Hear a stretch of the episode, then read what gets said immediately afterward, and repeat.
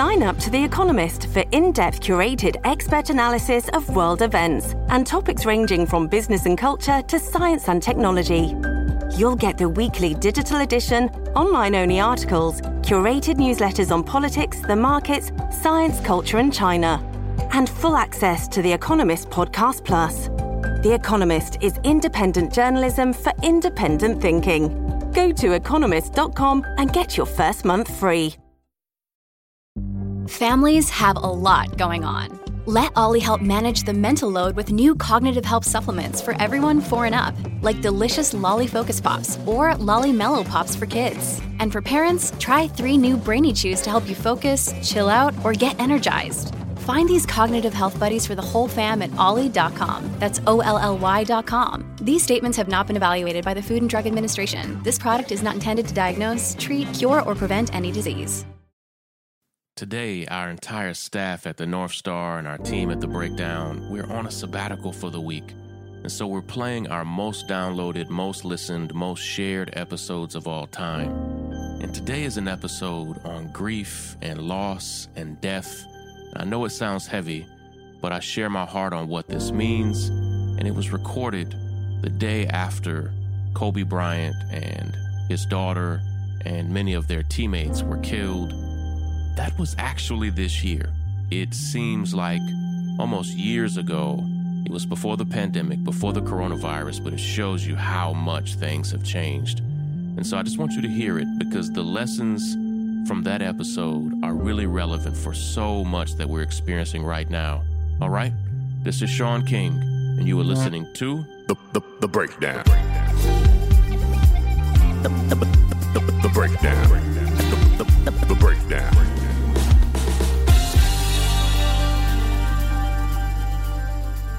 You know, I had so many conversations yesterday with my wife, with my children, so many conversations with brothers that are currently in the NBA, retired athletes in the NBA, guys that I've become friends with over the years. I had so many conversations about the sting of death, the the pain of it, the the the finality of it and and you know, as many of you may know, I was a pastor for many years, and depending on what faith tradition you are part of, you know, many faith traditions don't see physical death as finality. But for those of us left on earth, whatever our uh, worldview, it, it, when someone passes, you are keenly, deeply, suddenly aware that you will not see them again on this earth. And the sting of that the pain of not being able to say goodbye, of not being able to say thank you, of not being able to share a laugh or a high five or a hug or an embrace or an intimate moment. Death, death is hard. And every time we have a sudden death like we just had with Kobe Bryant with his daughter Gigi, with their friends and colleagues that were on this helicopter with them.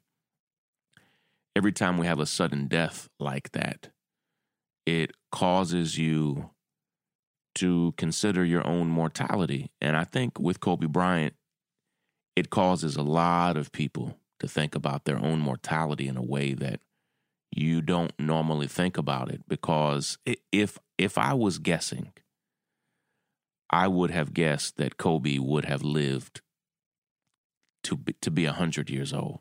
I mean, he was an incredibly healthy guy, fit, active, and I mean physically, mentally sharp, and so much to live for.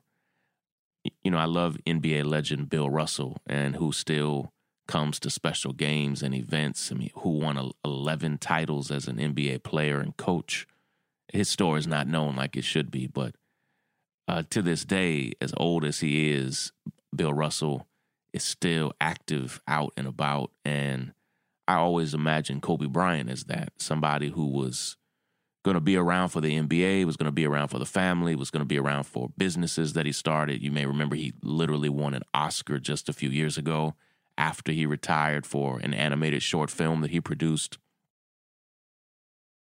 And to see somebody that was so full of life, to see them literally be here and then not be here in an instant. For for you to just wake up and now they're gone. It's hard for your brain to process that. And yesterday, um, we were we were recording a special podcast series, and um, we were we were in the podcast studio. I was with my wife and a colleague of hers, and I had my phone turned off. And when I put the the power back on to my phone, I had so many messages from people, and they weren't complete like complete thoughts. People were messaging me just saying, "Shaun, is it true?" or Shaun, did you see the news? Or Shaun, please tell me that news is not true. And the, my first thought, selfishly, I thought, I don't know, I thought people had, somebody had said something crazy about me. And because people were speaking as if I knew what they were talking about and I didn't. And then because I've had the, the Bernie Sanders campaign on my mind, on my brain uh, so, so frequently, I don't know. I thought something had happened to Bernie, and uh, I signed on, and I instead saw that people were saying and speculating that Kobe Bryant had just been killed in a helicopter crash. And even when I saw that, my first instinct was, nah, nah, that's not true. That didn't happen. That he was he was alive. It was a hoax. In fact, there had been a hoax about Kobe before, and then I had a, a friend of mine um, in law enforcement who messaged me and told me that it was true. And I mean, my heart sank for for Kobe, for his family. At that moment, we didn't know that Gigi had also been killed.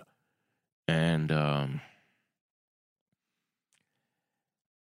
I began processing how shocking the loss was. And I think there's something there that I want to lean into and talk about for a moment. I think that every day, now, now listen, many of you who are listening, and this is just fine, many of you who are listening, you may think about your death frequently. And listen, I think about my own death from time to time. And depending on the threats against me or what's going on in my world, sometimes it seems more possible or likely than others. But for the most part, when we go about our daily lives, I'm talking about when we're watching a game, when we're eating dinner with friends or family or loved ones, when we're when we're doing our work, whatever that is. As I record this podcast on a normal day, for most moments we kind of live as if we're going to live forever.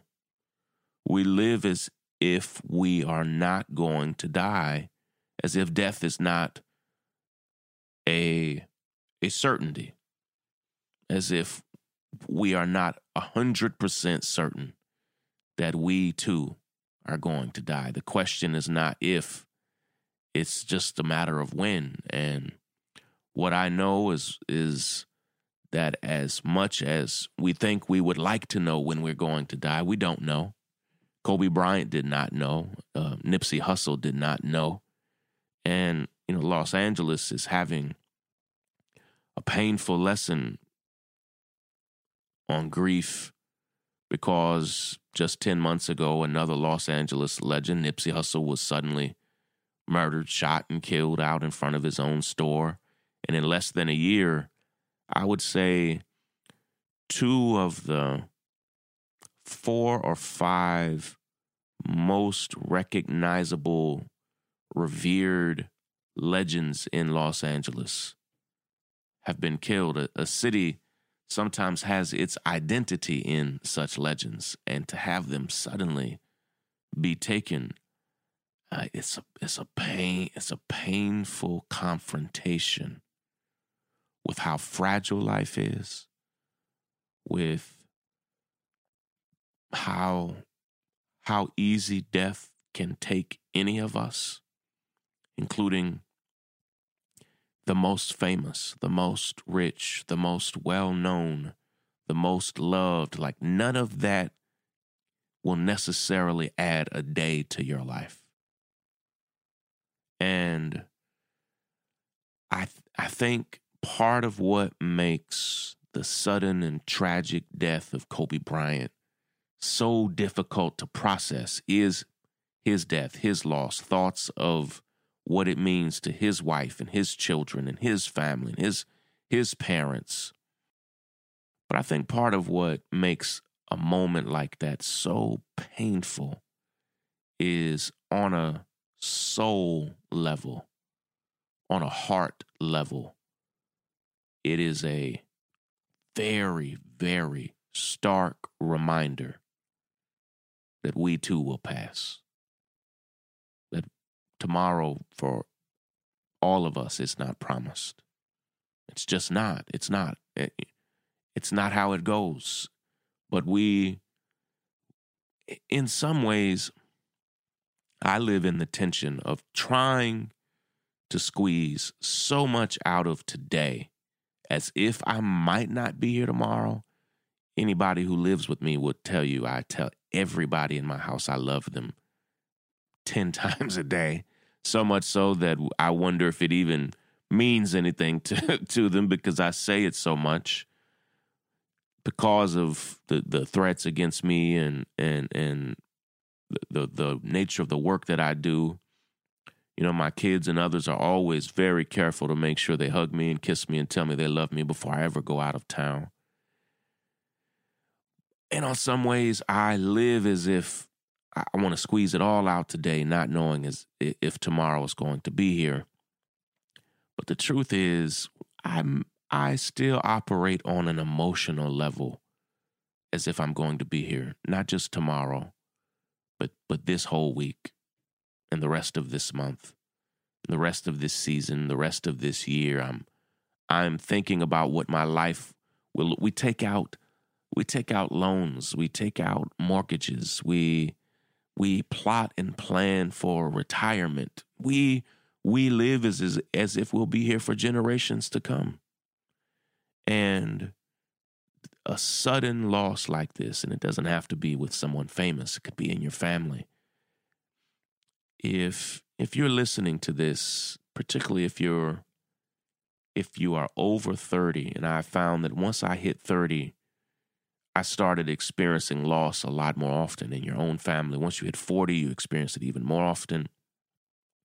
But the truth is, if you listen to podcasts, you have probably experienced the painful loss of someone you love, and the sting of it can sometimes wear off.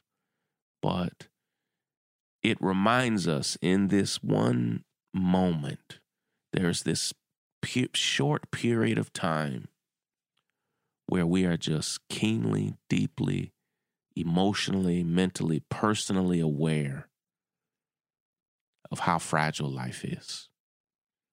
And I just wanted to lean into that today that life is fragile. And that because life is fragile, I think there are a few things we all should do. Please, please, please never make the people you love guess how you feel about them. Never do that. Never make the people you love guess how much you care about them. Make sure they know Say it with your words, say it with your actions, say it with your full spirit and energy. You know, right now, I'm doing a virtual tour for my new book, Make Change, and my schedule is busier than ever. That's why Blinkist has been such a useful tool and useful app for me. Blinkist gathers the need to know information from thousands of nonfiction books and it condenses them down into 15 minute clips that you can read or listen to. I love Blinkist because they make it easy for me to fit learning new things into my always busy schedule. And listen, right now, for a limited time, Blinkist has a special offer just for our audience. If you go to Blinkist.com slash breakdown, you can try it free for seven days and save 25% off of your new subscription. That's Blinkist. It's spelled B L I N K I S T Blinkist.com slash breakdown to start your free seven day trial. You're going to love it and you'll save 25% off, but only when you sign up at Blinkist.com slash breakdown. Check it out. Let me know what you think. I think you'll dig it. The break. The, the, the break. The, the, the, the break, breakdown. Please take risk. Like, if you have a dream that you're wanting to pursue, my God, pursue it. Do it. Go after it. St- Listen, you will be glad to try pursuing your dreams, even if you fail. And Lord knows I have failed many, many times. But do not live your life as if you're going to be here forever, because you're not going to be here forever. And there will be a time where you will no longer be able to pursue your dreams. You won't have the resources or the time or whatever. Life, life moves on. And in this moment, you know, work for a political campaign, work for a cause, go after something bigger than yourself, go back to college, start a business, get married, have a family, move somewhere, move out of your hometown, take a risk, move out of the country, move across the country. Whatever you do, live your full best life. I just wanted you to hear that from me. Sorry to be super deep. One of the ways I grieve is to talk, is to to share, is to poke and prod into the uncomfortable places of our hearts. But I just wanted to talk with you today about it. I love you all. I appreciate you. Let's keep on pushing for good. Take care, everybody. Break it down. The break, the break, the break, the break, the break, break down. The break, the break.